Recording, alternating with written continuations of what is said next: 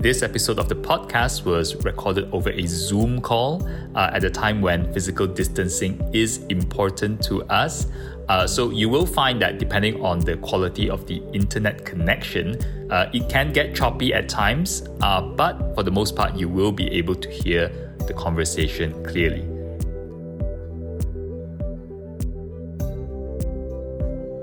Hello, everyone, and welcome to another episode of the Hello Mentor podcast. Uh, today we have Josiah Ng with us. Uh, Josiah is a retired Malaysian professional track cyclist turned speaker, coach, mentor, tech entrepreneur, and brand advocate. Uh, he is the first Malaysian cyclist to have made it into the top six finalists of the Olympics three times uh, at the Summer Olympics of Athens in 2004, Beijing in 2008, and London in 2012. Uh, in 2004, Josiah was awarded the Malaysian Olympian and the Sportsman of the Year. Uh, Josiah is acknowledged to have put Malaysia on the map as one of the best countries for developing world class track cyclists. Uh, Josiah still remains active in the sport closest to his heart since uh, retirement. Uh, he was the national coach for the Thai cycling team for the Asian Games in 2018, taking them uh, to a gold. Uh, he currently coaches a Malaysian state cycling team and runs his Cycling E Academy uh, in Kuala Lumpur. Uh, Josiah is a sought after speaker and is often invited by corporations and associations as he is naturally an engaging storyteller. Uh, Unstoppable is a bespoke series of coaching programs and motivational talks which Josiah offers through Sports Empowered. And um, with that, let's start the conversation.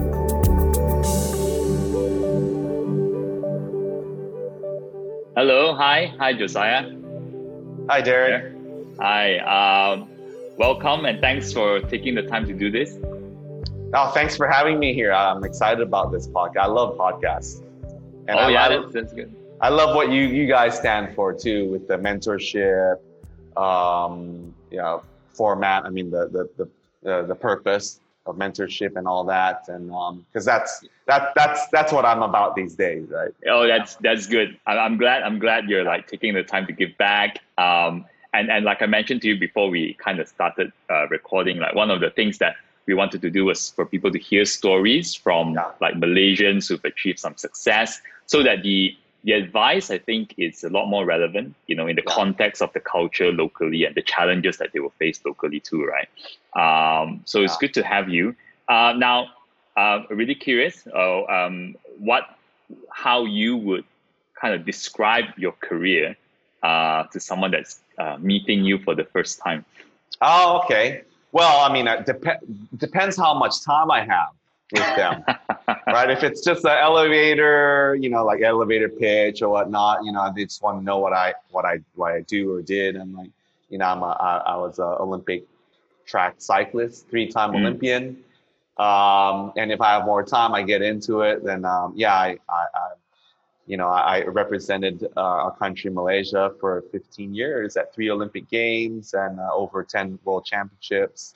Former world number one, in the sport discipline of Keirin, which not Karen beer, but similar with an E instead of uh, yeah. Uh, so Keirin is a. It's like okay, most people know athletics. Well, track cycling is similar athletics, as in it has different disciplines, and one of those disciplines is Keirin, where it's a six-man or woman sprint. Mm. So six people at, at competitors on a on a velodrome uh, which is made out of wood uh, at the same time, and we race. It's like a horse race mm. format, and it's it's originated in Japan after World War II um, as a pari-mutuel betting sport uh, to help raise local muni- raise money for rebuilding local municipalities after the war. So this is, is it's a billion dollar industry in Japan, and in back in 2000 uh, Olympics, uh, the IOC made it an o- official Olympic event. And I became the first Asian to qualify for a final at the Olympics, which is top six. Uh, you know, after after also uh, a, a, bit of a, a, drama or a lot of drama, which we'll probably go into later. So yeah, so that's that's the kind of the you know what I say, and you know I, I won the com- I'm also the first Malaysian to win a Commonwealth Games gold medal. Mm. And uh, yeah, I, I like I'm very competitive, and I'm now a coach and a mentor for do it co- corporate talks, uh, corporate workshops, uh, as well as to the public too, and um, uh, with also um, state athletes, which uh, that covers the uh, grassroots. Mm, mm. Top six, that's amazing. Uh, before before we carry on, Yeah. can you actually hear my daughter crying? I'm Oh, that's your okay. I, that's not Oh, yeah. mine. I, I thought okay, that could. okay. Oh, you Uh, can. we're, okay. We're, we're both uh, we're both we're both we're both dads. You know. Yeah, Your- yeah. Yours is three years old, right? Okay. yeah, yeah. She's three years old. I think. I think she's right. trying to get a nap, but she's okay. No, that's, yeah. it's it's nap time for mine too. Mine's nine months old, and Right. her her name is Athena, Athena, right? Athena, uh, a name after my first Olympic Games in Athens. Oh wow. So Athena is the Greek goddess of wisdom and a whole bunch of other stuff. Um, and and uh, she was the um, what do you call? Athens was was named in her honor. Mm. So I thought, okay, if it's a guy, it, it might have been Athens. And uh, well, luckily it's a girl, so Athena sounds sounds a bit prettier. It sounds It is. Yeah. It is. It is so cool that that, yeah, that there's a story behind your daughter's name. It's such Yeah, a yeah. meaningful story. yeah, yeah, yeah. Well, it kept it simple. It's like once I told my wife that, it's just like she went with it because it's it's cool. So it's like Yeah. okay, done, easy. Athena Ung Ung I Ping. I Ping is her her her Chinese name, and the story to that is um, that was what for my mother because um, my my sister was the first one. My younger sister is first to ha- give them a grandchild, and uh, her husband, my sister's husband, is is American, and didn't want a Chinese name. So my mom was so bummed out. It's like so bummed that she couldn't name. So I said, Mom, please, uh, uh, it would be an honor if you could give our daughter a Chinese name. My mom was so happy. Like I got like a thousand brownie points, and so she named her I Ping. So, Hmm. uh, is, so we is, call. is, is call there like a is there like a story behind that name too? Well, yeah, my mother is religious and she likes those pretty words and, um, you know, and meaningful, right? Uh, well, my Chinese is horrible. So, so she, she loves, she, she loves the uh, uh, words with, with, with, um, uh, positivity, Mm, you know, mm. all that gracefulness, you know, Mm. beauty, all that kind of stuff. So I, you know, Yeah. I thought, I thought Ung Ai Ping, okay, that's, um, it's Got a nice it's ring it, to it, I flows, it goes, it got a good ring and they can call it Ping Ping and ah, great. Mm, mm. I, I did it for the brownie points. right, right. well, it's a nice name, so that that's uh, that's really good. Uh, and uh, since we're on the topic of family, and I think we touched upon this a little bit before we started recording. You know, like how's the how's the year going for you so far? I mean, like you know, as uh, someone that's a professional athlete, I'm sure you're Yeah. so used to be out and about, but you know, Yeah. everything's locked down now. It's so different. So yeah, how how's how's things? I mean, it, look, it, it's. I think it's it's been challenging. It's been challenging for everyone, though. This is this is unprecedented in in in the world, and you know, everyone has to go through these similar challenges, right? You know, I got my friends in Melbourne where I used to live. They're locked down for like months, like six, almost six months, and you know, I, I really feel for the people that that own businesses, own businesses that that can't thrive in this Mm. environment, Mm, um, and and people that have lost their jobs. So you know, when when I speak to my my students about uh, this, or I give a talk for corporate, which I've, I've I've given a few in the last few days, and, and I said, look. Um, I always in the toughest of times, it's I've always practiced even more so gratitude.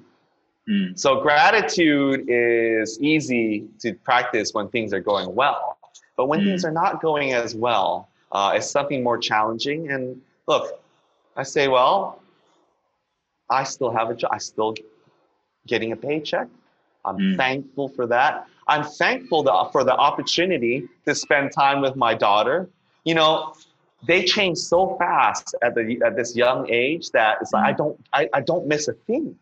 Mm. You know, and I embrace it. I, I change diapers at night. You know, typically two to three times a night. Sometimes I'll sleep through it, so my wife will do it. But most of the mm. time, if I wake up, I change the diapers. I I do I do the bottle feeds because we, you know, we switch from from breast uh, milk because she grow teeth, so she yanks mm. and bites. So, you know, I do that, and um, I get to raise her. We purposely didn't have any help, which is, mm. you know, uh, a lot of my friends have help, but um, you know, I, we don't have any family here to support this. So, you know, it's just my wife and I, and uh, but I love it. You know, so that's the that's the positive thing that, that has come out through it, mm. and it makes us thankful. Um, for even exercising outdoors for that you know it's like mm. you don't appreciate something until it's taken away from you mm. so since uh, the first mco when it uh, what do you call um, it, it, it, changed to cmco and we were hmm. able to go outside um, you know i think a lot of people did that too you, you, you i heard of a, a sporting goods shops bike shops selling out of everything because mm. people realize what a privilege it is to go outside and exercise mm. and spend time outdoors. And mm. we didn't take that, we took it for granted. And now that it was taken away from us, then humanity, you know, our culture that goes, oh, okay, it's a, it's a shock, right? And, and now you can see a lot of people outdoors, right? I, I, I agree. Like uh, I live in a condominium, so yeah. you know, same here um, in a box. Yeah, so yeah, and um, before the lockdown, you could see. I mean, in the condominium, we've got all kinds of like sporting facilities, right? We have like a tennis court, the gym, and all that. And before the lockdown, things were fairly quiet. But yeah. after the lockdown was lifted, Oh, we was busy. super busy. like everyone was out. Yeah, super busy. Everyone yeah. was playing tennis. Everyone was like yeah, playing badminton. Like no, yeah, it's, it's great. So you see the, the best parts of it. Of course, we can't ignore the the negative effects with, with our economy uh, and also um, mental health. Mm.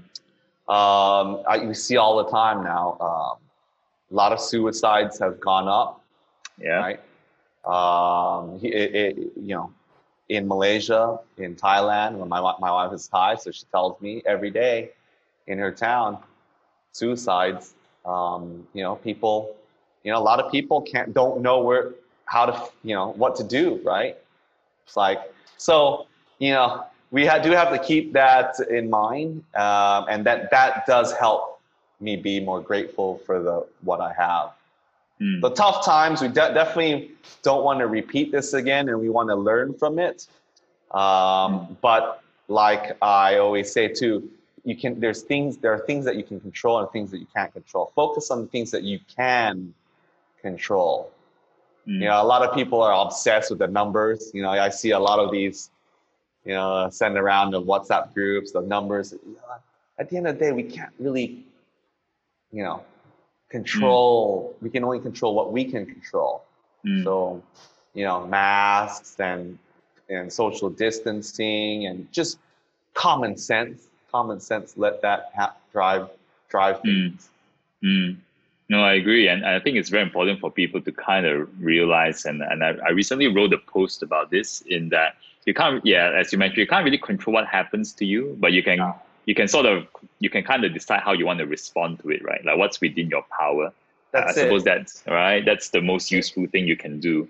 Yeah. Um, yeah, it's really good. And and I, I want to kind of jump in um, to like how your entire career started as a cyclist. And, yes. and, and and and I'm wondering whether this personality that you you had like you know has it did it actually start at a really young age? Were you always yeah. like this? Because mm-hmm. uh, I, I think we you know we've obviously done a bit of research about your background and yeah. uh, you know some of the stuff that uh, some interviews that you've had uh, and I'm, I'm going to kind of read a quote from this interview so you said that when you were when I was 14 years old uh, I decided to stop dreaming and make it happen uh, I recruited my grandma to help me bake 250 chocolate chip cookies to be sold for 390, three ringgit 90 cents door to door. No, one one USD. I about yeah. Oh, One- so, oh, so, so, oh, so you were in like you uh, in the US. USD. Yeah, yeah, I was- I was USD. li- I was living with my grandparents for about six months because my, my Right. parents couldn't handle how rebellious I was or how active I was. So I, I Right. I went to stay with them, and they were living at that time in the East Coast in the ten, Tennessee Georgia border Mm. in, in in in like Ulu area, like really Ulu uh, farm and all that. And um, well, you know, my neighbor turned out to be a pr- former professional cyclist who Oh. I who I reconnected with, and then he's followed my journey since. Wow. Okay. And even my my first coach was his former rival. So the world is small. It's pretty interesting how that happened. So he was, and I and I loved the bicycle. I used to read Bicycling magazine when back when I was like 10, 12 years old at the library. This is pre-internet Mm. age. Uh, that was to show how old I am. Um, this is early '90s, right? So, Right. so basically, like uh, I loved, you know, I loved the bicycle, and you know, someone's asked me, but why and why the bicycle? And well, growing up in a traditional Asian family, conservative, Christian, Asian, uh, tick all those boxes that that suck out of fun out of everything, right? so basically, study and practice your violin. That's the two things my parents drove. My dad was a violin teacher too. I see. So, you know, our music teacher. So it's like Right. practice my violin or study. And my mom drove that. And my, my dad drove the violin practice. And it was just so, and the bicycle represented freedom. Mm. My, I Mm. could get away from that for a few hours, from Mm. away from the strict parenting. And um, so that, I think that's why I grew to love the bicycle so much.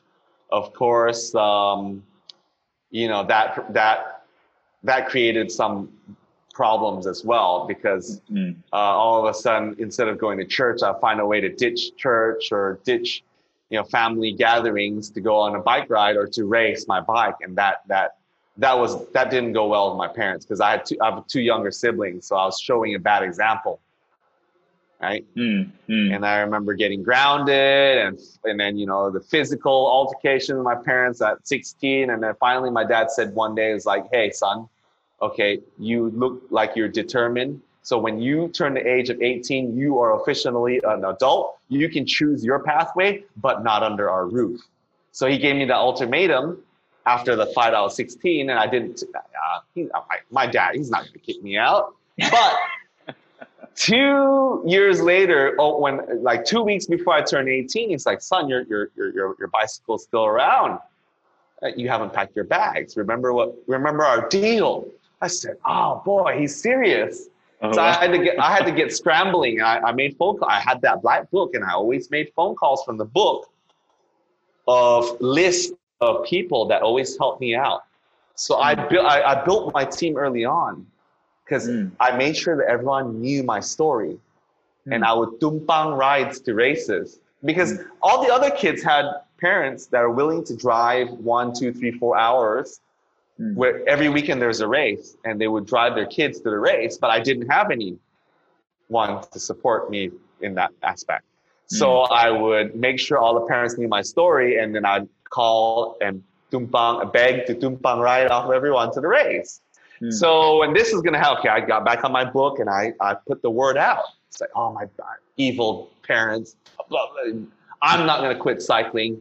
I'm, you know, and at this stage, I, there is no indication that I would have been a professional cyclist, Olympian, blah, blah, blah. Zero indication. So Mm. don't forget my first place, I, I, I got last place when I was Mm. 14. Last place.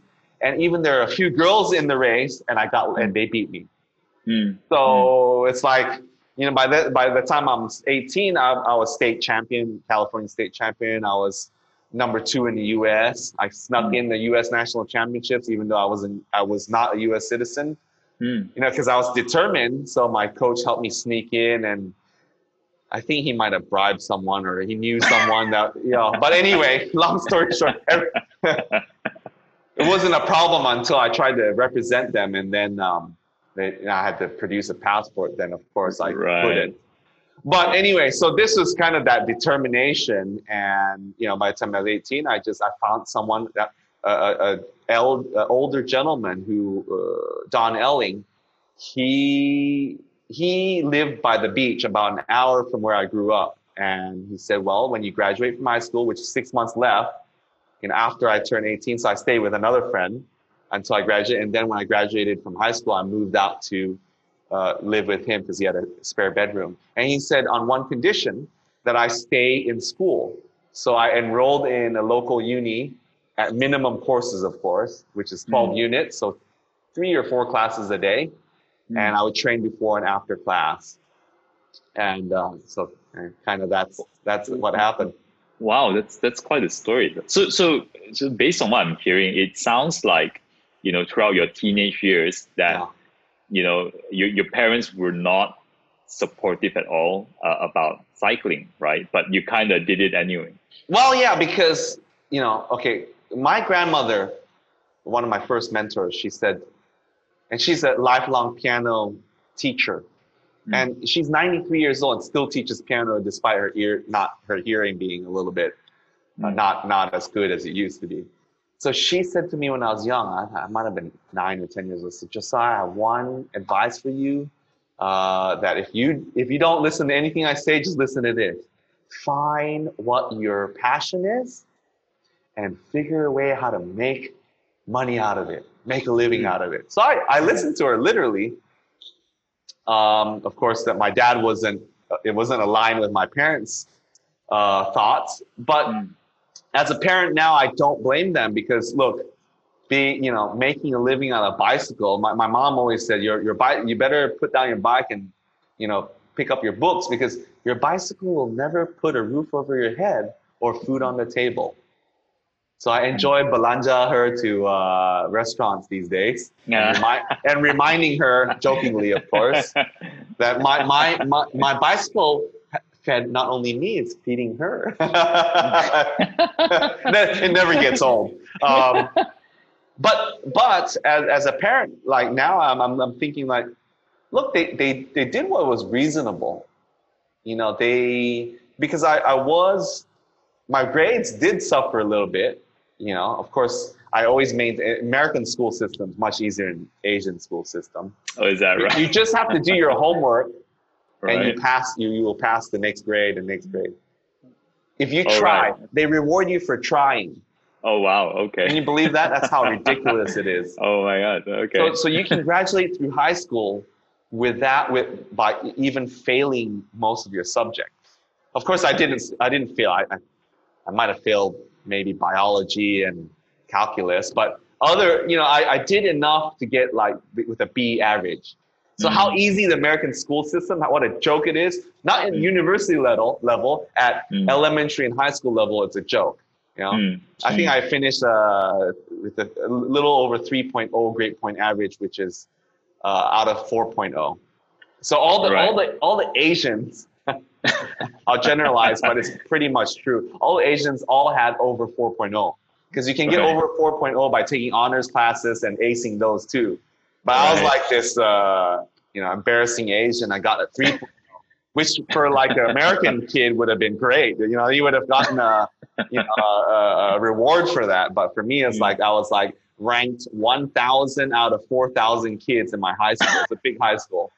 It's uh-huh. like I was like I provided shame to my my family because when they go to church, of course they they compare with their their uh, friends' kids, you know, oh, their friends' kids, oh, my, my, my son's going to be a great doctor or a nurse or an engineer, 4.2 average, grade point average. And then, you know, they have to, they can't say anything, right?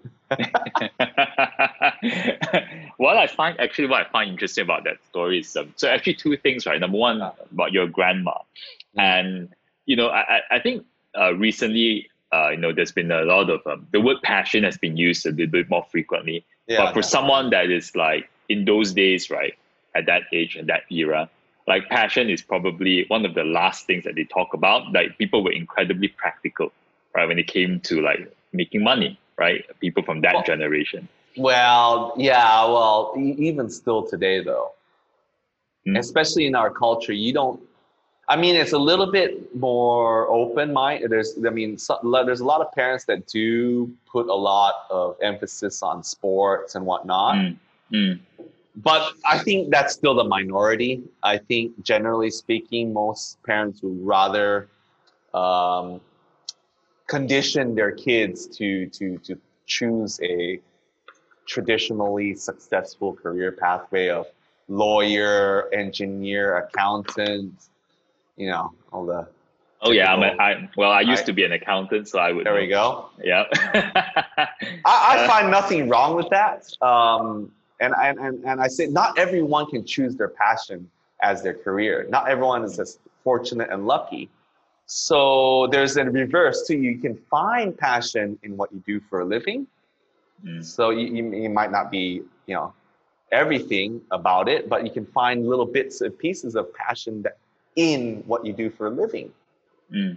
And if you can't find anything, then just find a different job, I suppose. But but you, have got to. I mean, we spend a, a, you know one third of our lives, or almost one third, you know, minus all the Malaysian holidays, is almost one third of our lives. Maybe it's a quarter of our lives with all the right. Malaysian holidays. Um, and I love I love that by the way. That's why I moved back here. Uh, you know, a year, a year and a half or two years ago now, because um, I love the culture. It's you know, it's it's. I think we, we can achieve a fair amount of work life balance here because of all those mm. holidays, maybe. Mm. Um, well, uh, yeah, and uh, you know, here you you don't get a free pass just for doing your homework. Uh, that's, so it's you're right. That's true. That's true. that yeah. part's a bit harder. Uh, and but the, the other thing about the um, I suppose what you went through your parents was in some sense, like you said, it was reasonable for them to have concern about you know trying to be a professional athlete. Oh, and I probably say this right to a lot of people who are listening and they're young and they and they have this dream because I think the challenge is that you have to be. I mean, for it to be like a viable career, you really have to be at the top of your game, right? Yeah. Like in your instance, like you're like the top six, you know, in the Olympics. Yeah right? Yeah, then, and, you can make a living. You can career. you can yeah. you can make a, a real a decent living. But having said that too, there's another part that that I that I should uh, tell because my top salary back then, okay, back then was from between 2000 and 2015 when I retired to five years ago. Mm. My salary was 2,500 ringgit per month because that even though if, if you're world number one, Lee Chong Wei got 2,500 ringgit a month. Oh, okay. Okay, so we have to supplement that to, to, to get to to build our wealth. We have to supplement that. Okay, mm. so but but if we don't if we don't supplement with um, bonuses, race winnings, with um, endorsements, prize money, um, and entrepreneurship um, projects, uh, then you know, you know, we, are not we're not gonna really build wealth, right? Mm, mm, so mm. the the reason I am in the place that I am now, where I can afford them, you know, a realistic car of my dream. I'm I'm into cars. Mm. So you know, I can I can you know I can uh, uh, live in a, a, fairly nice place comfortably. I can eat out, go out to eat regularly. You know, can can can afford vacations. That kind of thing uh, is because I built skill sets outside of sport. And every athlete, uh, this will answer one of your questions probably, because everyone, most people ask, you know, this question. But um, every athlete um, needs to to build build those kind of skill sets because we're at the end of the day we're selling ourselves. Mm. Right? We're promoting, we're marketing ourselves, selling ourselves, and we if we don't have that ability, then you you really have a challenging time making a a good living mm, mm. out of sport. Mm, unless you're in the NBA, you know, mm. unless you're in certain sports, but mm. as an Olympic athlete with an amateur, typical amateur sports, like, mm. you know, like maybe, okay, what's a good one? You know, archery, diving, um, you know, badminton is, is one that you can, you can go to the, you know, you can play on the, the, the leagues you know, on, on uh, there's many tournaments that play, make good, you pay good prize money. So that, those are one of the few sports that you can uh, make a good living without being top ranked in the world. Mm. But most of the Olympic sports, not going to happen. Right, right. So, so the income from, I suppose, being directly involved in the sport is going to tend to be low. So you do have to Yes. like look for other ways to kind of generate that income, right? Definitely. Uh, And it, it's a lot easier today with social media. If you're good at Mm. social media, you can, you know, like Farah Ann, uh, who's Mm. a, a gym gymnastics, uh, qualified for next year's Olympics.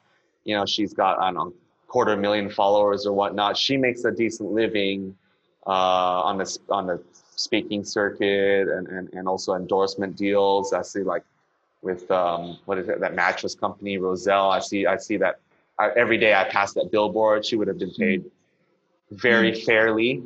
Mm, I assume that she would have been Mm. paid fa- very fair for that. mm, You know. mm, Yeah, mm, mm. Well, that's interesting. yeah, Um, yeah, so which also explains because obviously when we, we went through your background, yeah, I can Yeah. see that you've been involved in like different entrepreneurial projects and and and this and that uh, apart from just cycling.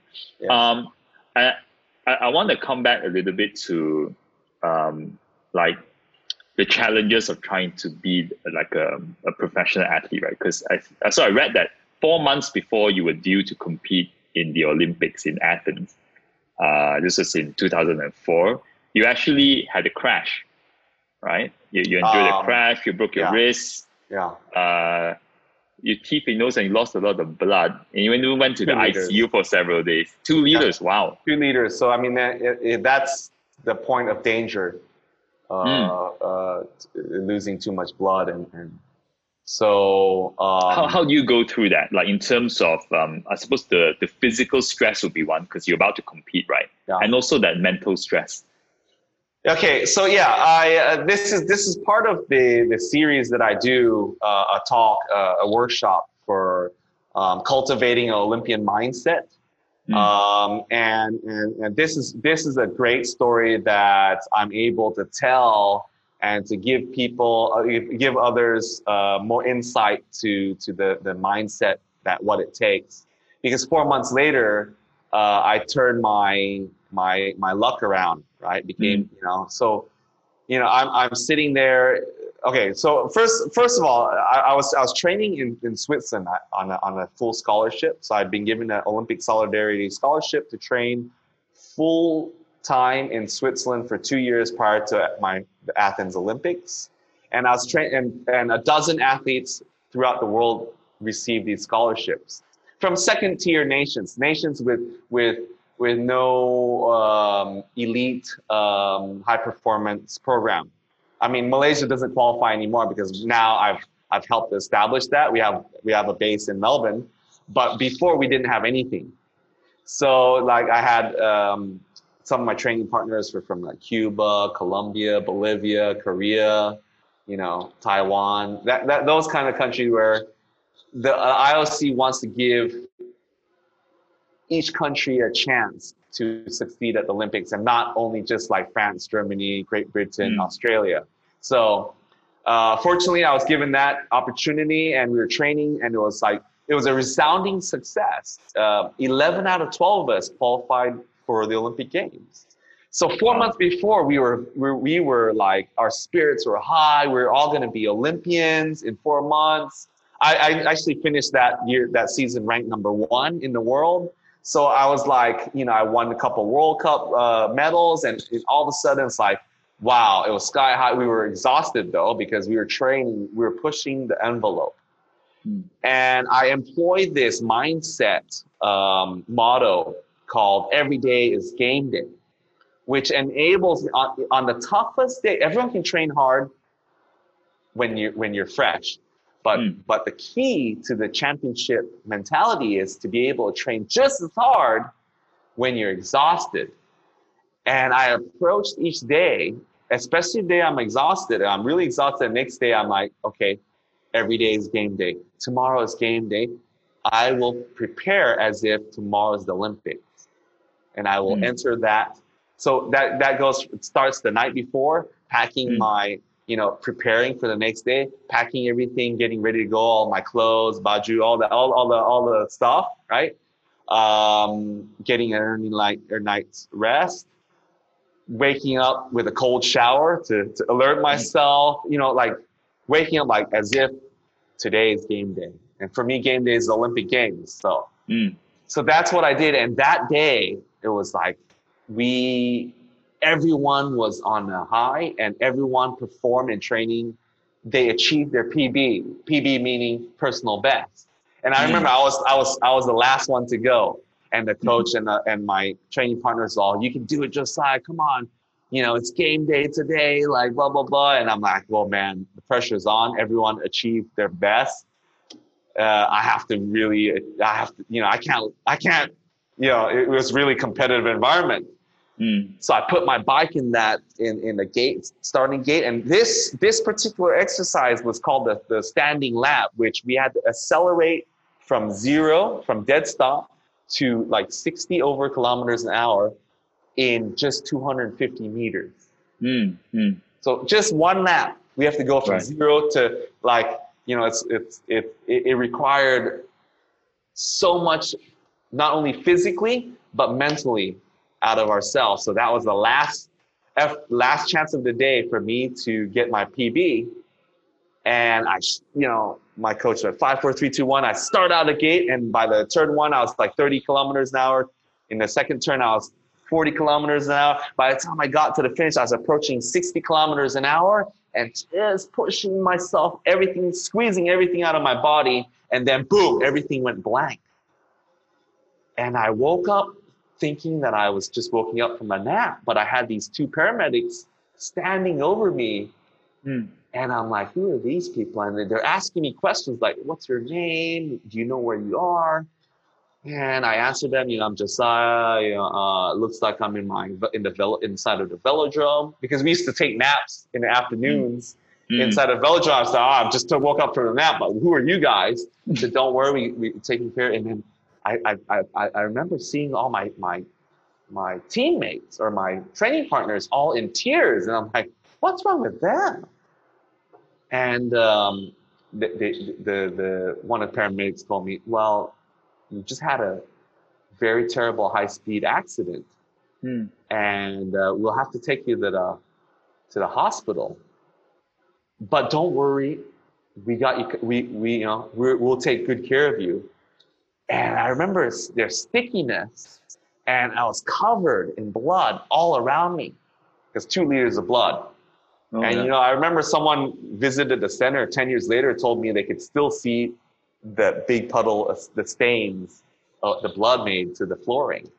That like was pretty crazy. Mm. So you know, uh, I I ended up staying in the emergency in the ICU, intensive care unit for two uh, five days. And I remember the Malaysian media, calling me and said, you know, are you you know are you depressed or you know you know why would you ask me that? And they said, well, you know, your your your dream is is vanished, right? And I remember not like thinking that's a weird way to think. and I said, no. You know, they, they, you know, they, they, when, after we we talked a little bit more, and they're like, you're pretty, you seem pretty positive. I said, well, I'm thankful I'm alive. Uh, that gratitude thing again started then, Mm. right? Mm. And because of that, and because, okay, first of all, because of game day, because of that mentality of every day is game day, that got me in trouble, right? Because I pushed so hard that I passed out mid flight and slammed into the wall, breaking my wrist, my nose, my tooth, you know, and then, right. you know, had, had to have 17 stitches in my forehead uh, to sew up the, the wound where, where that's why I, I bled so much. So it, it- because of that, that I was able to push the envelope. Of course, that day I pushed too hard, Mm. but that was what enabled me to to turn around my my my situation from a losing Mm. situation back into a winning situation because of that mentality, that positive. I can do it, and then I I just took, took day by day. I did. I never hmm. let the whole situation overwhelm me because a lot of times we allow ourselves to be overwhelmed by that something that's you know everything can can be overwhelming right when you when hmm. you're you know in, in this case you know particularly this year, probably a lot of people can be easily overwhelmed. Oh my goodness, when, where am I? What am I going to do? I can't. I, I lost my job or my business. You know, but if we take it one day at a time, and soon enough, we will turn that losing situation or losing circumstance into a winning one. Mm. And that's mm. exactly what I did. Four, month, four months later, exactly after two surgeries on my wrist, I was back at the top. Mm. That's I, I love that. So so basically, um, uh, you're right in saying that.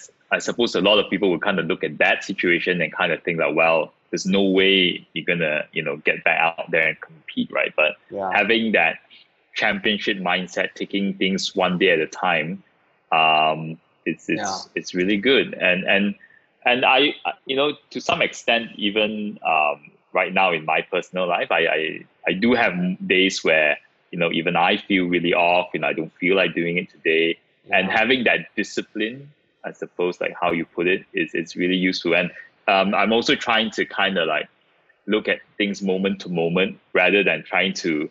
I, I think I think the problem with like human nature is if you let your mind kind of run wild a little bit and start imagining worst case scenarios.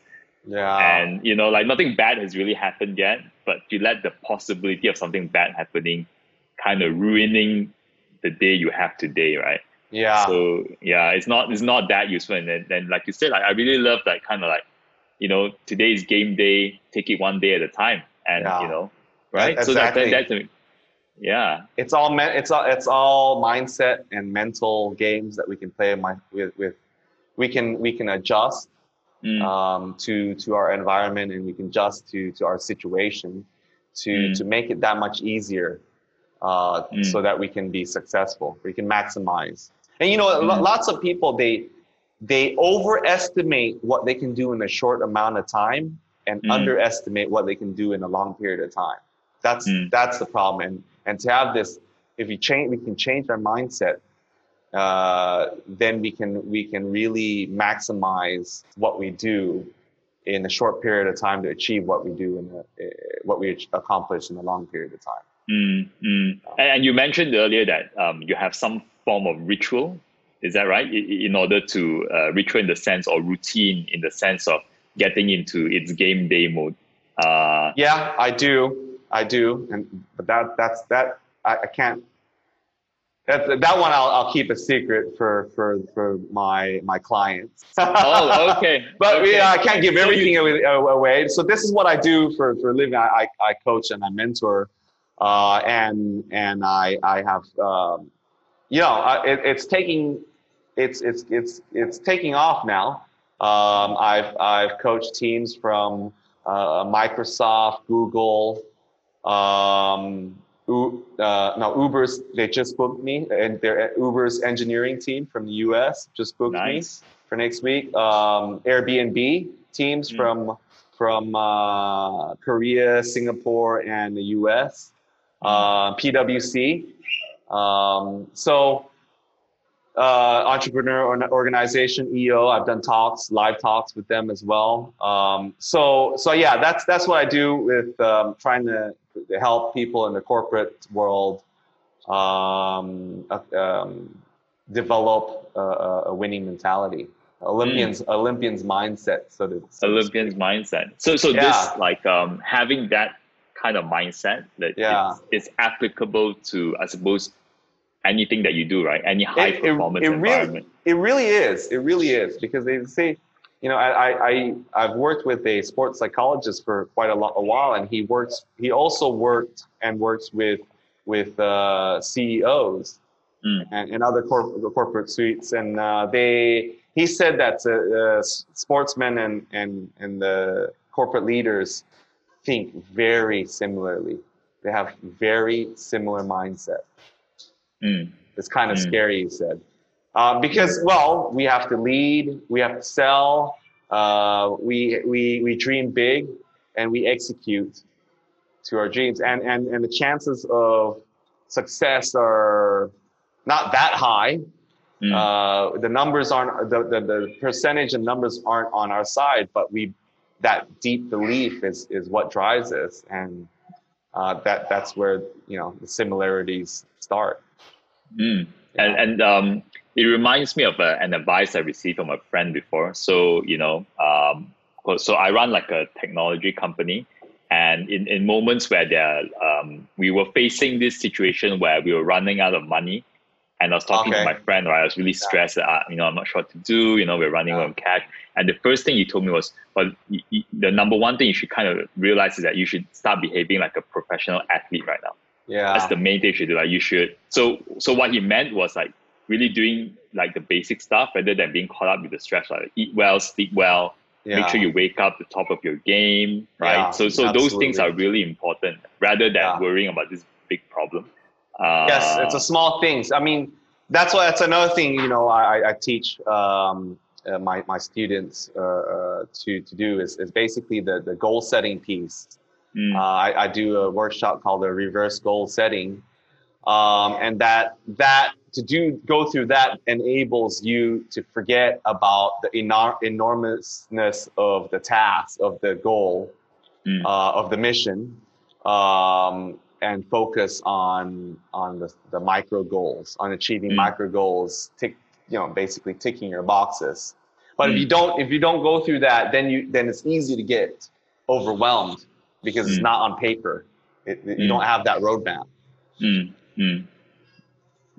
nice um, so um, moving on from your i suppose um, your career in cycling I saw I saw the clip where you won uh, gold in the Commonwealth Games in 2010. Oh yeah, I watched it. Still on YouTube. Uh, yeah, yeah, it is. yeah, and uh, uh so um, what? How did you feel when, when you won gold? And I and I was watching it, but I don't understand the sport enough. But yeah. when I was watching the clip, I could see that you know you weren't quite in the first position right towards the end, and at the end yeah. you kind of got to the front. So yeah. like, yeah, how how did you feel like that that moment? Well, I mean, the thing was, um, you know, that was my third Commonwealth Games, and the first, previous two I got in fifth place, mm. and then my first Olympics I got fifth place, and of course my last ma- name for the Cantonese speakers is number five, so it's like my curse, right? Um, but you know, two years earlier, I was was expected to bring home the first Olympic gold medal at Beijing. You know, after I make that final in, in Athens, despite uh, my accident and injury, uh, over the next four years, the, the, the government, our government invested a lot of money into develop my, to develop me into maximize my chances of bring, bringing home Malaysia's first Olympic gold medal. And long story short, I failed I think I ended up ninth, which is still a decent result for Olympic Games, top 10. But, you know, mm. when you're expected to w- bring home hardware and you miss out, it's, it's devastating what it can do mm. to, to a person. And I fell into a deep depression. And I started to think about, um, you know, uh, uh using performance enhancing drugs. I started mm. thinking, you know, I was a clean athlete, and here I was because I, I found out that a lot of my my rivals were also you know they were they had turbo boost mm. and I didn't and I, I started, that that started to get in my head mm. and uh, luckily my my strength and conditioning coach um, you know I had um, spoken to him and trusted him with this info and he he said okay I'll, well, before you make that decision, speak to one of my friends who ended up being my sports psychologist. Mm. And he got me out of that dark period of my life by helping me to to have a different pers- you know uh, per- perspective. Mm.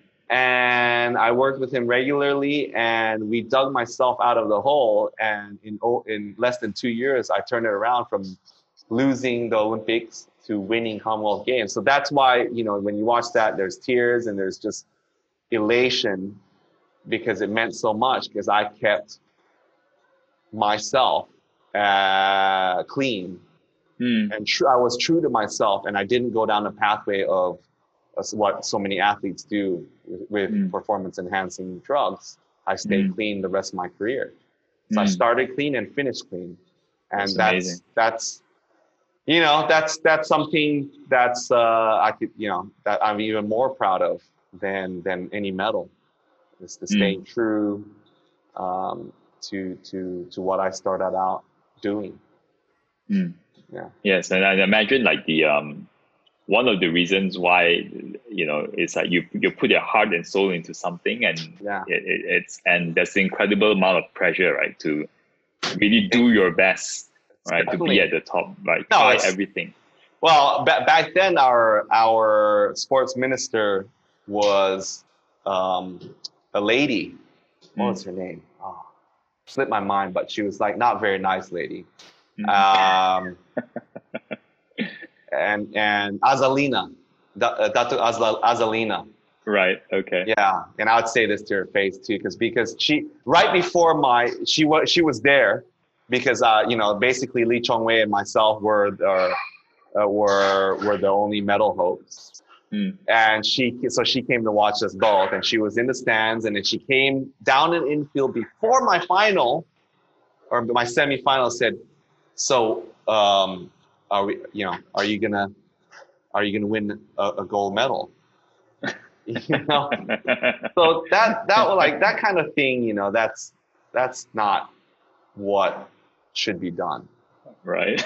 like we're already under enough pressure. Why would you do that? You know, mess with our minds. So. Right.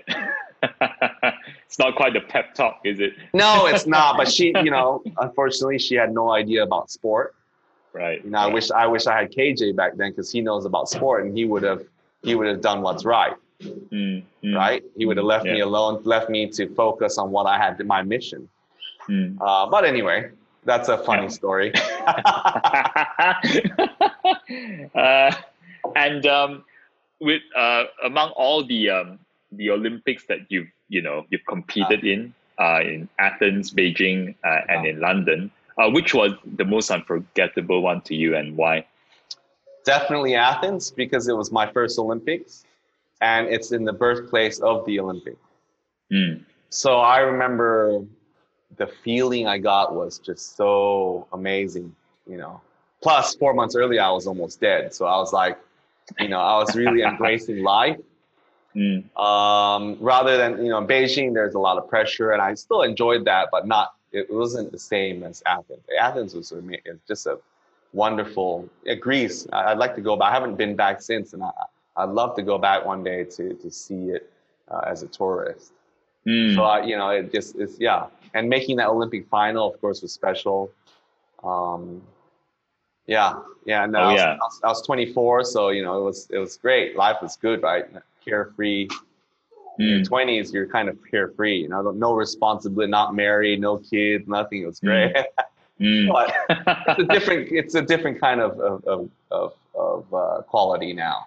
But yeah, there yeah. is there the um there is different. Uh, I mean, we we now uh, have um, responsibilities, obligations. Oh yeah.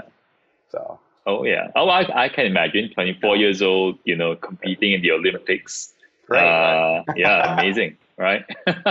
Carefree. Yeah. It's like Carefree, life yeah. can't get better. yeah, yeah. um, so for for the people who are listening, who's who are thinking about being a professional competitive athlete in Malaysia right now, you know, considering the challenges that they might have, you know, what advice would you give them? It's not easy, I imagine. Oh yeah, there's nothing. I mean, uh, the, the same advice that I would even give up a, you know, a tech founder or whatever, because I did a tech startup too after I uh, after I retired. So the same thing I would do. You know, it's map out map map out your your dream, mm. map out your goal, and, and and basically even if it's out of reach, so to speak, map it out. Map it out and build the team, right? Uh, who's done it? If you know someone's done it, or try to find someone that's done it and show them your your roadmap, your goal, your plan, and and get some feedback. Um, and then if you, if you can get you know if you can get some good advice, follow that advice. So to start mm. with, yeah, I think that's the best way to go about it. Map it out. Mm. If you want to take over the world, Same thing. You need a plan. Yep. Yeah. Um, and what what do you think actually is harder than it looks when we when when you think about being a professional athlete? Like a lot of outsiders will look at say that's easy, but actually it's really hard. What are some of these things you think? What's the hardest part about about being mm. Uh, mm. consistency is is pretty challenging. Um, to be that's why I you know do admire some of those top athletes like Federer, Nadal that can keep just producing even after they've already achieved everything. They can still replicate. So that that's probably the hardest part is is maintaining uh, such a high level of performance even after you've already achieved. Mm. So mm. I mean that that that could be you know with anything in business yeah. or whatever. So I think that's that's the hardest part, uh, especially as you get older, to be able to reinvent yourself. That's mm. that's hard. Yeah. Because mm. because I, I I guess um, uh, once you've had some success, the uh, the drive to want to prove yourself becomes oh, it's natural you know, lesson, right? It, it's, it's, not as strong anymore, right? Yeah, but the, the, the, the true champions are able to keep on going and to keep on finding ways to motivate themselves, finding, keep on finding inspiration. Mm. Yeah. Mm. And and how about the reverse? What's what's actually easier than it looks when it comes to being a professional athlete? Uh, well, for me personally, it was um, you know dealing with the media. I mean, that's that, that's second nature to me. It was pretty easy. Some people find it very hard. Mm. Um, easier. Well, most people think it's hard. it's not a lot that's easy. yeah, yeah. I, I found it. I found everything easy because, uh, or most everything easy, just because uh, I was doing is my passion. I didn't. I didn't have to work a day in my life. I'm like, sweet. You know, I have to, even though I'm, I'm tired and sore and, you know, I um, exhausted or whatnot, I can still, it's, it's what, it's what I do for free. So I'm getting paid for it. That's, wow, awesome. mm. Mm. Um, uh, and what was your, uh, what was one of your favorite failures uh, and why? And yeah. Yeah, oh, that's a that's a that's a nice one that, that I, mm. uh, I rarely get asked. Um, I have this uh, workshop. Uh, well, it's, it's one of the, the modules in my workshop. It's called Losing Like a Champion. So, I mean, it's like an oxymoron, right? It's, but mm. it's, it's actually a crucial skill for everyone to have. Mm. Um, because in life, we lose a lot more than we succeed, right? We have a lot more failures. So, to, you know, we, you know, I, I discuss on, on, you know, um, how to, learning how to reflect, uh, especially on tough losses and learning from that and not dwelling on them, but to use the loss to fuel the fire. And so for me, one of the examples I give them is my first loss. My first race is my I got last place, and I mm. got you know, not only got last place, I got embarrassed. I embarrassed myself. You know, you know, I mean, I was only 14, but hey, 14 year olds are very concerned about that kind of stuff. And I think there was like 30, 30 kids, and there's girls, right? I got beat by girls, right? It's like, you know, I, I was a laughing stock. So that was one thing that stands out that I was able to learn from because it's like, okay, I had to learn how to build my roadmap. I had to hmm. research how to train. I had to figure out how to get a coach. And then by 17 years old, I was the team leader, California mm. state champion, and the guy mm. who hmm. won, the big, big, uh, big, big guy, six foot two, that I thought was so talented, that had all mm. the hmm. best equipment. He called me and wanted me. He wanted to be on my team, and I was his team captain in three years. Oh wow! So that that's probably something that um, had a lot of impact. Mm. And and and it's so uh, when I interview um, a lot of people like yourself, Josiah, so they went when they went through um, uh, as they're growing up, I always find that there there might be moments in their life uh, where they go through this um, uh, like you mentioned, right? You go through something that was so hurtful in some sense, maybe. Yeah. That, that, that kind of Yeah. yeah yeah and, and that actually kind of drove them to succeed right like Yeah. you, you actually use that as energy like i when i hear stories like that i can i actually think back about my time when uh, so this was in college and um, i remember we were doing like an assignment with my friends and you know uh, they asked me to kind of represent them to speak to share Yeah. like the findings and and i stood up there and i froze i choked basically uh, after like one minute and it was incredibly embar- uh, incredibly embarrassing my lecturer had asked me to sit down and replace me Oh, and I was kind of traumatized to speak publicly for many years. yeah. And but now I speak publicly all the time. So, Yeah, you have your you have the podcast. I mean, that's Yeah, speaking yeah. publicly, as Yeah, public so- as you can get. yeah, and, and um, so so I, like I remember stories like that and say, oh, so I kind of took that experience, and when I started speaking publicly again, I started getting addicted to it in some Oh, sense. When I when when whenever I made an improvement, so oh, I got better, I got better, I got better, and I started reading about how do you speak publicly, like what's the technique and stuff like that, and and that experience kind of drove me, like in a very not even a very conscious way. Like, you know, I, I, I don't even realize, I don't think about, oh, I'm going to be better than that moment. It's not like you're always actively thinking about it, but Yeah. because that thing happened, like it just planted a seed, energy. right? It planted Yeah. that seed to drive drive you. Yeah, That's yeah, yeah. Interesting Yeah. how it works, eh? Yeah. Yeah. Um, Good. so if, uh, and uh, do you do any other sports, by the way, like, uh, you know, uh, uh, besides cycling? Uh, I mean, I, I lift weights, uh, but that's to do with my sport. I lift weights so I can get stronger. Mm. Um, I've yeah, sport outside of cycling. I, I mean, I've I've I, I don't know if you consider it sport, but I, I tracked my car before. I, used to like, you know, go to race track and and play around with the cars.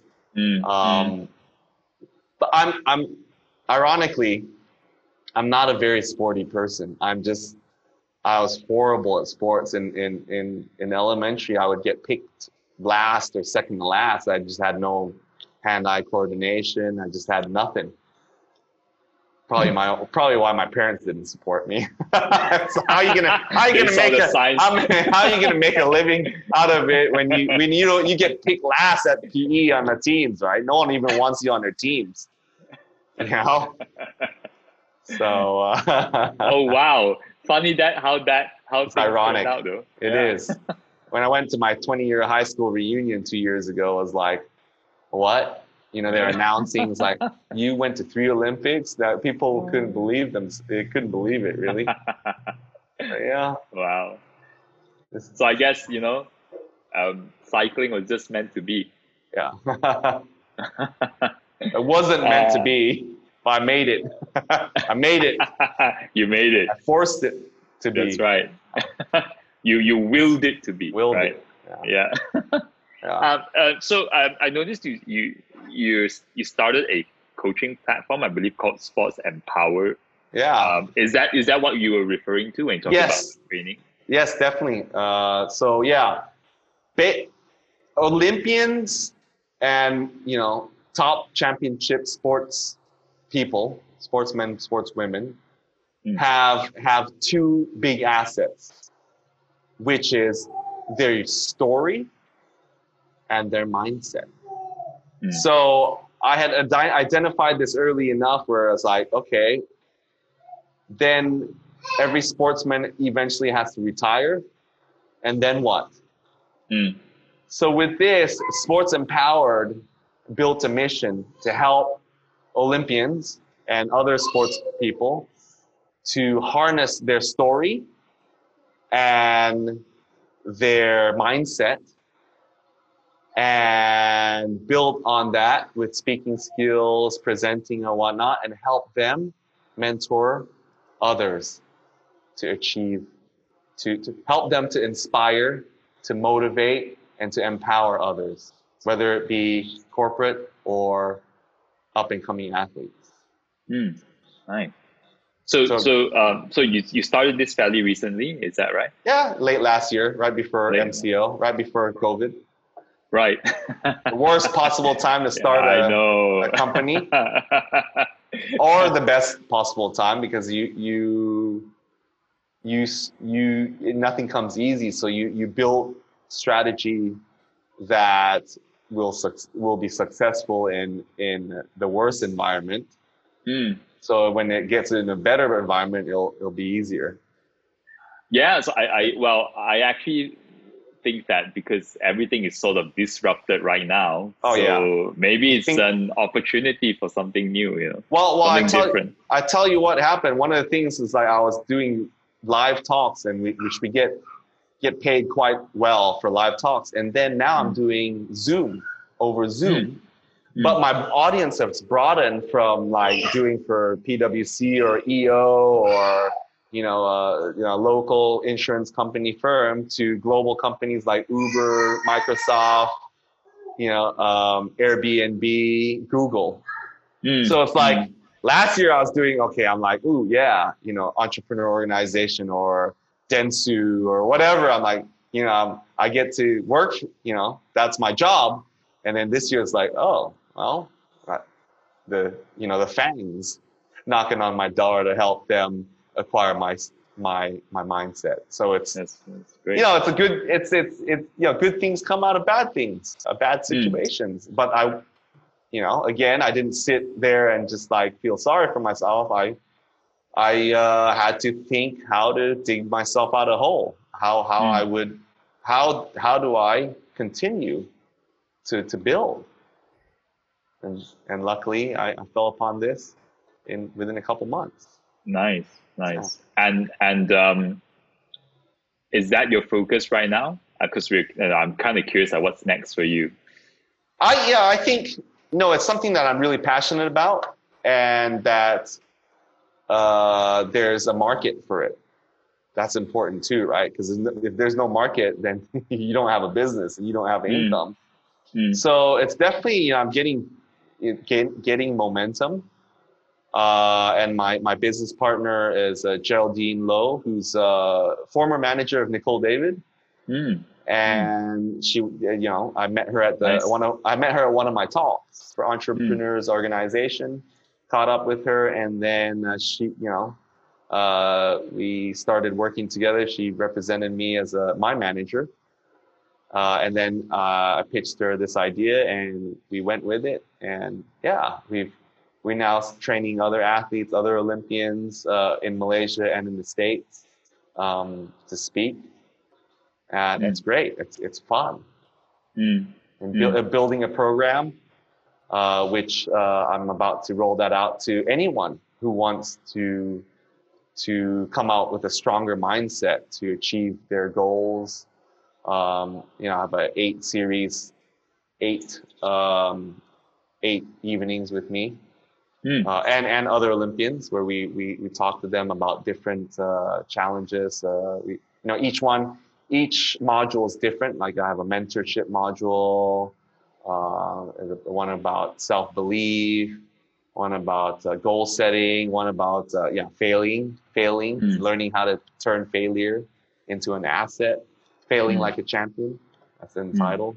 So this time, you know, so we, you know, we make it, we make it um, accessible to almost anyone, and through through Zoom, I think we charge uh, eight eight eight eight eight ringgit eight, for, eight, for, for eight sessions. So it's really it's something that, uh, and then we held it like you know twice, a, once or twice a week.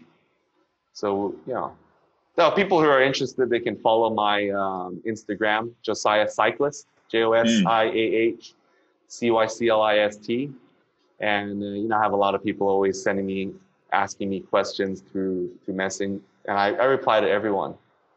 So everyone that I've I've mentored or that I've I've shared with uh, that's attended one of my workshops, they continue to ask me questions, and I guess they see me as a mentor, and I can and I'm happy to to to contribute to them to empower them.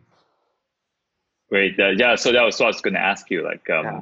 Is there a link? So so so the uh, so the place to find it is to go to your Instagram. yeah, for now because uh, we're we're still building the website. That's right. We're going. We went through branding, so we got our branding assets now, and then we're going. You know, we'll build the website.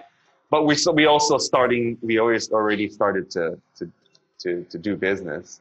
Mm. So they, you know, we we're gonna. I think next week we're gonna roll out that the next program. So we we did a trial one with uh, some high level uh, corporate executives, and we had some great feedback um, from from you know in finance and finance and uh, government. And so the next one will be open to the public, like everyone. Mm. Yeah. Mm. I love that. So for anyone who's listening, like um, we'll we'll link it in the show notes, so it's Yeah. easy to find your Instagram account. Sure. Yeah. and uh, yeah, and you, when the website is out, like you know, we can stick it in there too. Definitely. Definitely. Yeah, yeah, awesome. Um, so I'm gonna wrap up this conversation with a quick fire questions. All right. All right. So I think there are about like seven or eight here. Yeah. Um, so the first question is, um, what scene from a movie or TV show is uh, super memorable uh, and impactful to you, and why? oh, I've got I've got a good one for that one. I just I, I watch a lot of Netflix, Okay. and and last week I watched a series called The Playbook. Hmm. So basically, it's uh, famous coaches, sports coaches, and there's this one guy named Doc Rivers. So he was the Boston Celtics head coach in the you know like early or mid 2000s, and he led them to an NBA title. And a scene from this um, the the playbook, um, I think it was, it was series one or two, one of the two.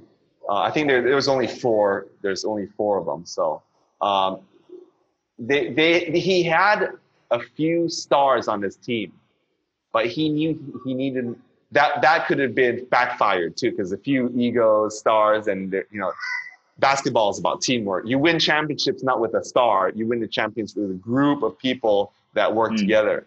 So Mm. he's like a few stars, and he said he introduced the concept of Ubuntu. U B U N T U. Ubuntu. And he had the younger guys, he seeded it out to the younger guys and said, just say Ubuntu. And he had everyone say it. And soon it became like popular. It's like Ubuntu. And what is Ubuntu? So basically, it's an African or Zulu phrase, like Ubuntu, which kind of translation to like a person can only be a person through others, right? So he was able to ingrain this Ubuntu into the culture of the team. Hmm. For example, he came in with a, a McDonald's Big Mac one day, and one of the one of the players said, "Coach, where's my wh- what happened to Ubuntu? Wh- What, what's going on?" That means he didn't think of everyone else in the group. Mm. You Mm. know, yeah, where's our burger? Basically, he Mm. was teasing them. Mm. You know, so Mm. from then Mm. on, it's like you buy one burger, you buy the whole team burger. It's Mm. team. It's not only teamwork. It's basically a lifestyle, a, a way of life in, in African culture where it's like the, the tribe is everyone thinks about everyone.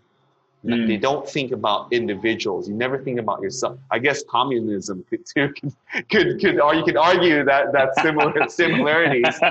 But but within the, the, the premise of teamwork, Mm. Ubuntu is great. You Mm. think about the team and over yourself. I think Japanese do it quite well too. Mm, mm. Yeah, I, I love that. Yeah, like so it's sort of kind of like uh, we're in it together, Yeah, in Um, it you know, together. in it to right. win it together. in it yeah. to win it, right? one for Uh, all, all for one. Yep. Yeah, I love that. Um, next question: Is there a non-fiction book that you've read that you believe everyone should read? Okay, that, well, there, there, I don't really read books. Hence, you answered the Netflix question so quickly.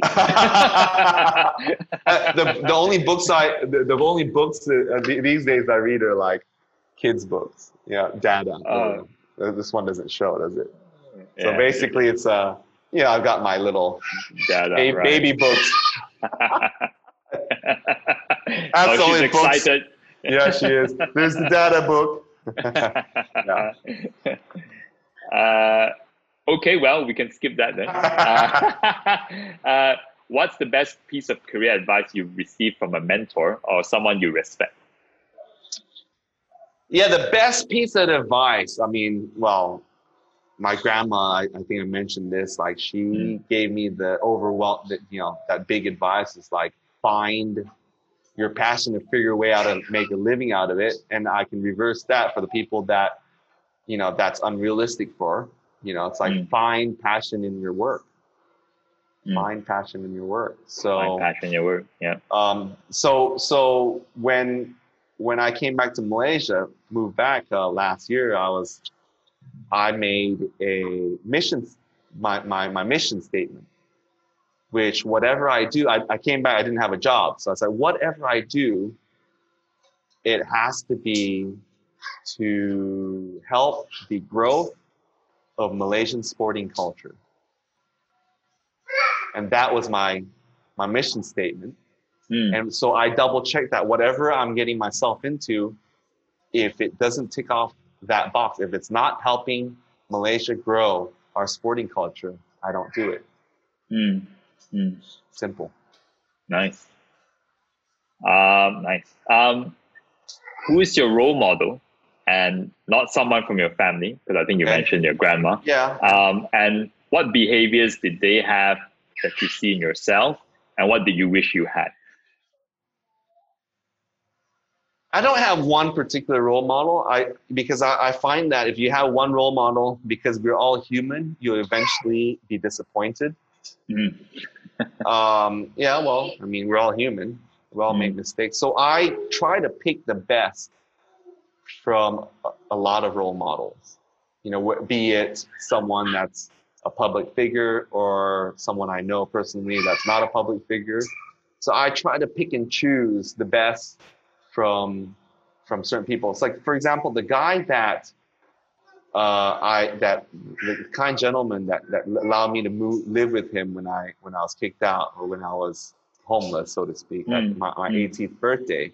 Guy named Don Elling. He was the kindest person and the most general, generous person um, that that I've I've ever met. And because of him, I I I picked up a few things. I mean, I'm naturally more selfish because I'm the firstborn. I'm an athlete.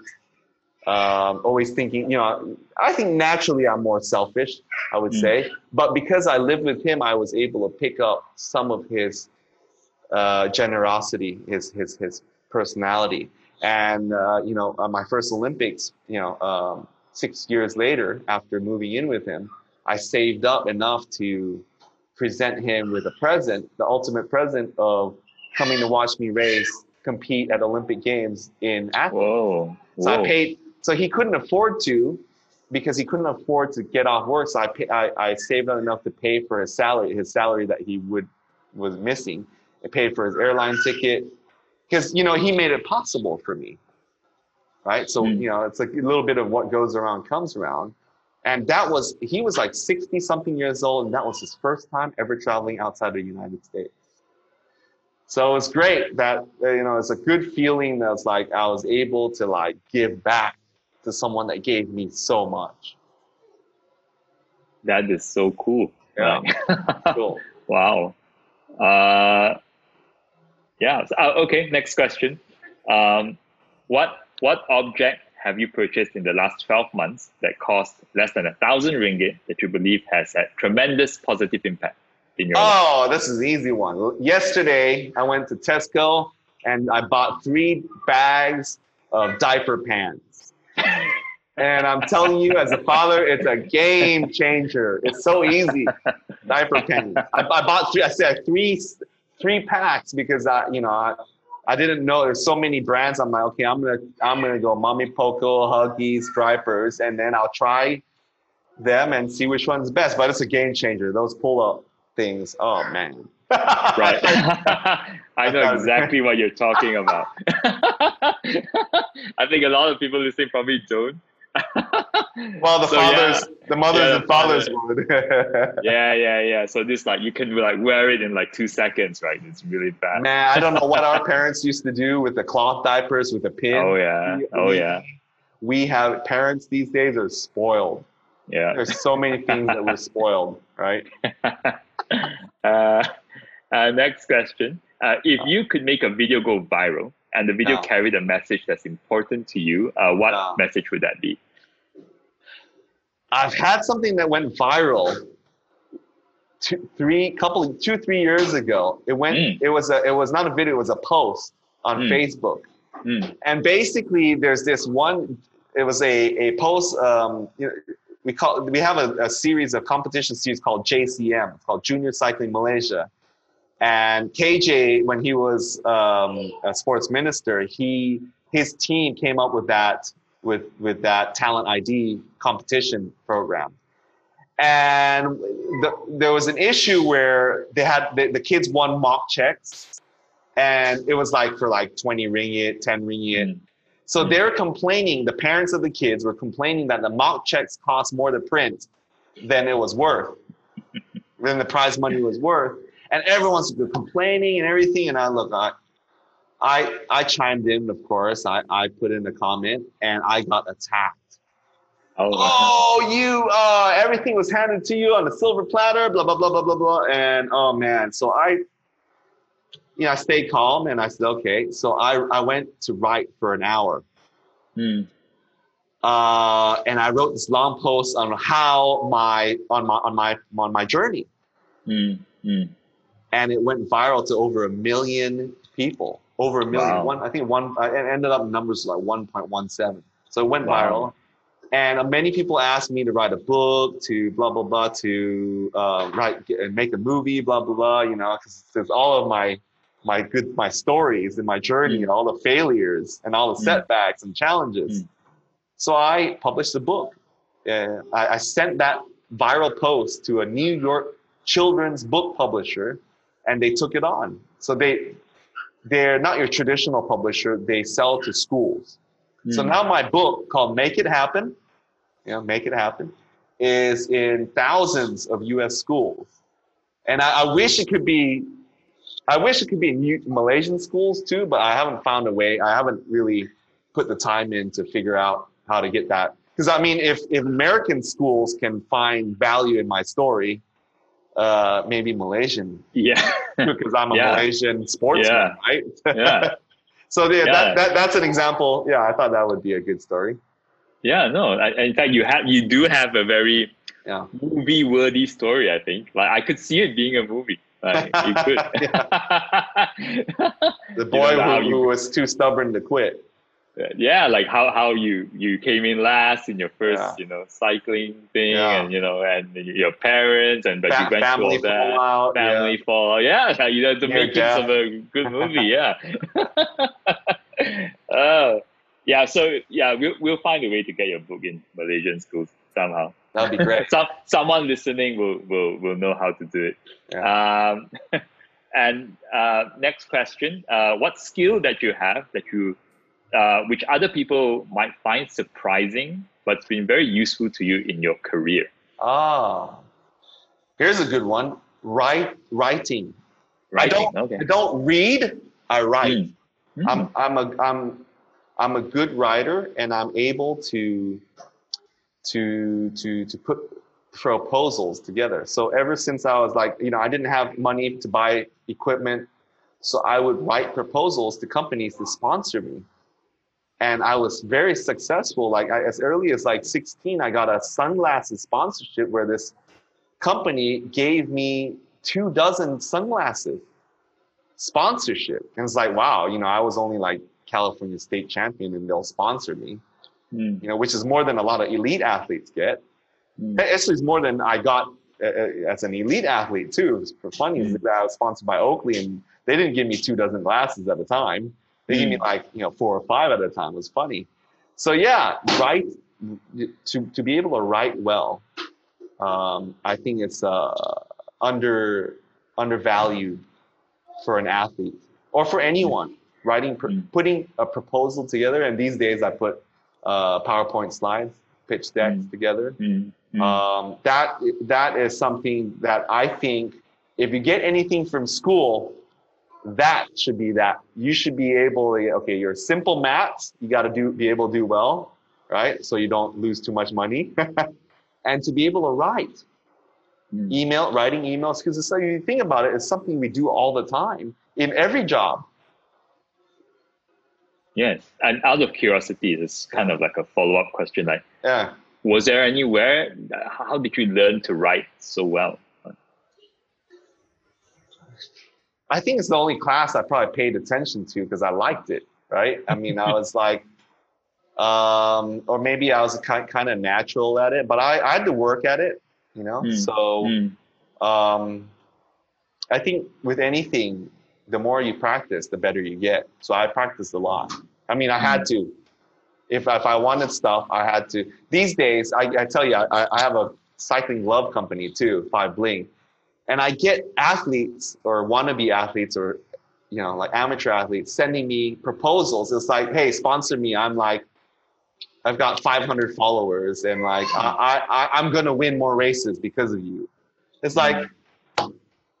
I don't even pl- bother replying because it's such a weak attempt. Mm. But Mm. even if I had one of those young athletes who didn't do anything, if they wrote well, they wrote me a meaningful proposal, you know, with clear uh, points, what they would give me in return, what they would do in return for sponsoring them, I probably would do it. But no one has managed to do that Mm. Because I remember me doing that, and I'm Mm. like, I went, you know, I would write a proper letter and mail it, and I, I tell you, I had so much success from that, Mm. from being able to write well, and also following up. That's a skill set. Follow up. Mm. That's a skill set that's underutilized and un, you know, it's uh, unrated, uh, not underrated. With being able to write well and to follow up, you're gonna you you'll get you'll get what you want a lot. You have a lot better chance of getting what you want.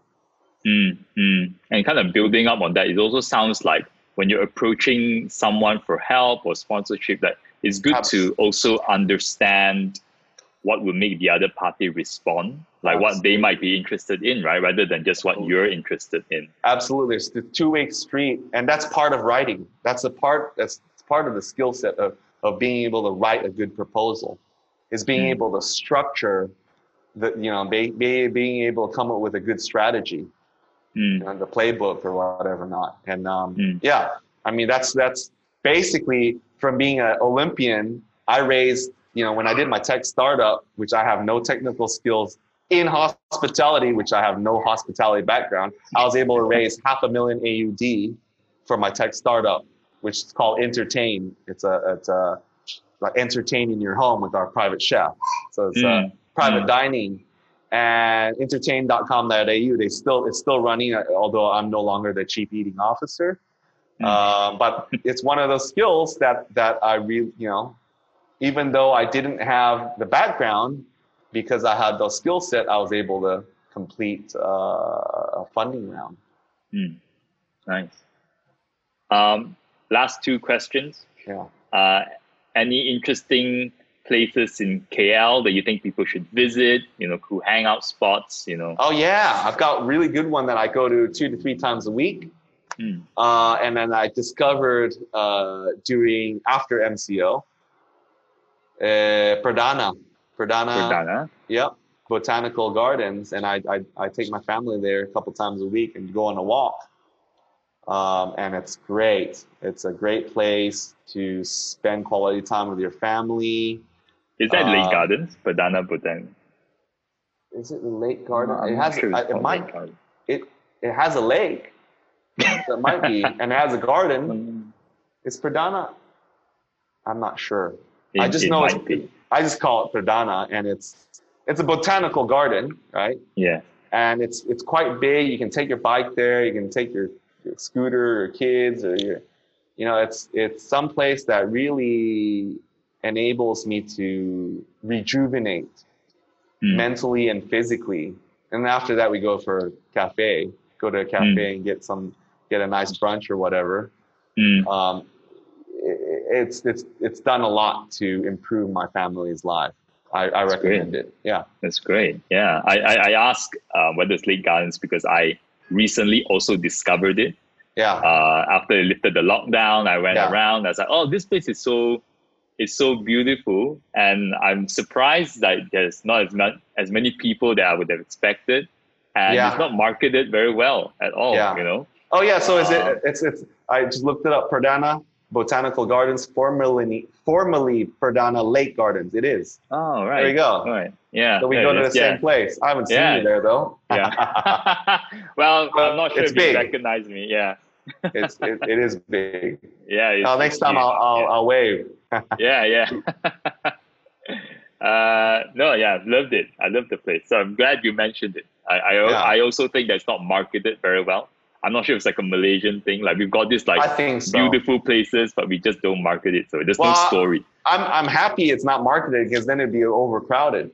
Oh yeah, And it's not. Yeah. It's not. It, it, it started. It's it's getting crowded at times, like weekends. But if Mm. you go on uh, like you know, if you're able to go at uh, like nine o'clock on a weekday or a Monday, it's like empty. It's great. And we, Mm. we go. You know, you can take some bread or some fish food and go feed the fish. It's and Oh, yeah. ducks and it's it's cool. yeah, I love that place. Yeah. Um, yeah. Last question.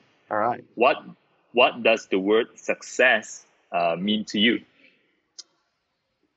three things that success means to be able to inspire others to dream big, to be able to motivate them to take action, and to be able to empower them uh, to achieve. And that, that's what success would mean to me. Hmm. Inspire, motivate, and empower. Empower. Nice. Sports empowered. Sports empowered. That's going right. through going through my branding and when going through my branding exercises that's that's i had to think about that what the, what does success mean for sports empower and mean for me Mm, yeah and that's what i came Mm. up with mm. And and I suppose like you you need to align your personal motivations right to what the company stands for. definitely Yeah, love Yeah. it. Um, yeah. So thank you so much, Josiah, for Yeah, spending time with us. Oh, uh, I love the stories. Yeah. I Yeah. loved I, I loved um, how you shared, you know, how you started, and you know, you were you were it wasn't obvious that you were going to be a professional athlete, and and despite all the challenges that you went through, the family, you kind of came out of it on top, and you know, and you became an Olympian. Uh, I loved what how you talked about, you know, how every day is game day. I'm going to start implementing that in my own. oh no it's great in some way. i'm glad Yeah. i'm happy to hear that yeah no yeah, yeah, yeah. I, I do have days when day. I feel a bit off, right? And that's Yeah. when it comes in handy just Yeah. pretend you know first of all you know i always ask well, what what does your game day look like and what do you do on your game day to make it happen mm, So everyone's game day is a little bit different, you know, depending on what you do for a living or whatnot, right? Mm. So, you know, if it's sales team, it's like a pitch, mm, you know, or, or, or submit your report or, or whatever it is, you know, what does that day look like and what do you do? You know, but of Mm. course, you know, I, I've, I've spoken to a couple of accountants and like, well, we don't have a game day really. it's like, wow, you know, one guy was like, my life is kind of boring. And I'm like, I did not know what to say to that. It was like, it was pretty funny. I'm like, ooh. it's like my foot stuck in my mouth there. uh, well, speaking as a former accountant, um, yeah. I would say that uh, well, well, it, there's there's a lot of work. Yeah, Yeah. as an accountant, yeah, yeah, there's a lot of work. Maybe, maybe the maybe it's um, there's no gold medal. Sometimes it doesn't feel like it's a gold medal at the end of it, but right. you know, there's a lot of important work. But I can see why they would ask that question. No, because some people like game day is not relevant, right? Mm, So it's Mm. like, okay, so what's game day for an accountant, and how do you get excited about that day? It's like a peak. it's the peak of your uh, uh, Yeah. of your career. It's like, what Yeah. what do you do during that day? You know? yeah, yeah, yeah. That's a good question. Uh, so yeah, and um, okay. all the best with Thanks a lot. Howard. Yeah. Uh, yeah, I, I think um, I think there's something really unique there, and and based on our conversation, I, I think you can. There's a lot of um, uh, so what what I love about the conversation you is that you- you're not just about story. I can hear there's a lot of technique behind you know what got you to where you are, and if you can impart it to uh, people, whether directly to corporates or even to like you know, you're, so you're running programs for even individuals, right? Who want to participate. I do, I do, I do, I do individuals. Uh, anyone can book me right now through Airbnb experiences, and they can book. And tonight I have a a one on one with a lady.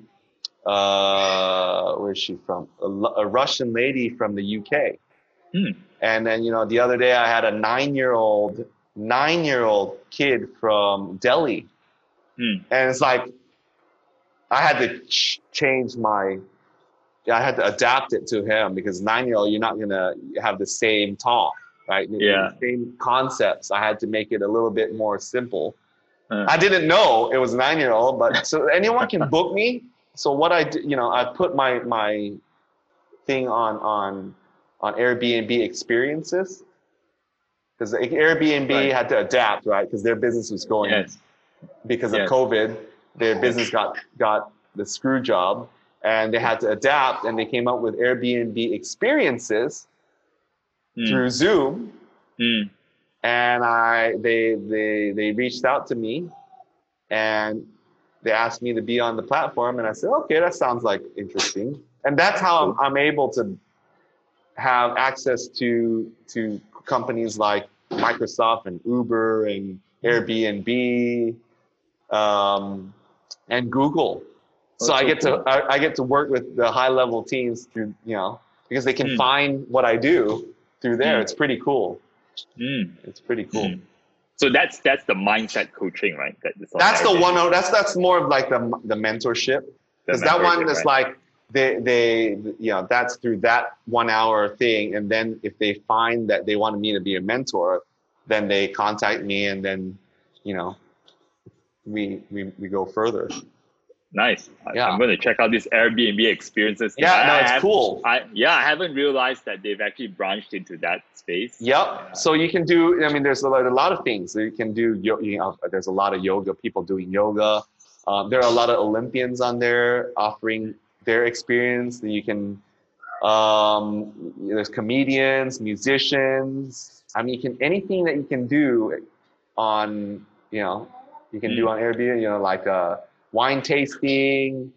Uh, it's it's very interesting. Just browsing is fun. It's like you can mm. kill a couple hours just like seeing what's out there.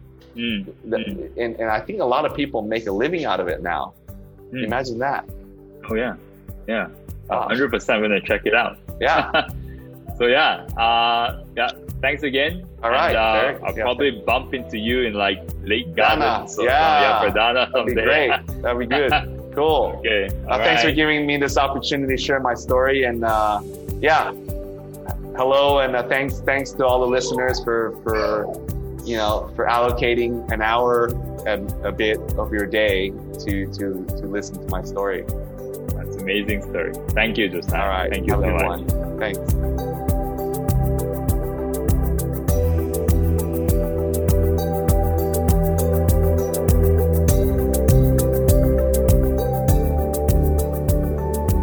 Thank you for listening to the Hello Mentor podcast.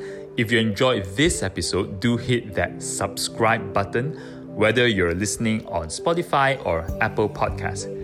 If you're trying to have a great career, or if you want to succeed in business, um, you will benefit from really, really getting to learn from some of the most inspiring people in Malaysia, and hopefully, you can replicate some of that success yourself. Uh, we have many, many more amazing people joining us soon, and we expect to release an episode once every two weeks. So, again, do hit that subscribe button to our podcast, and you will be notified when the next episode is up.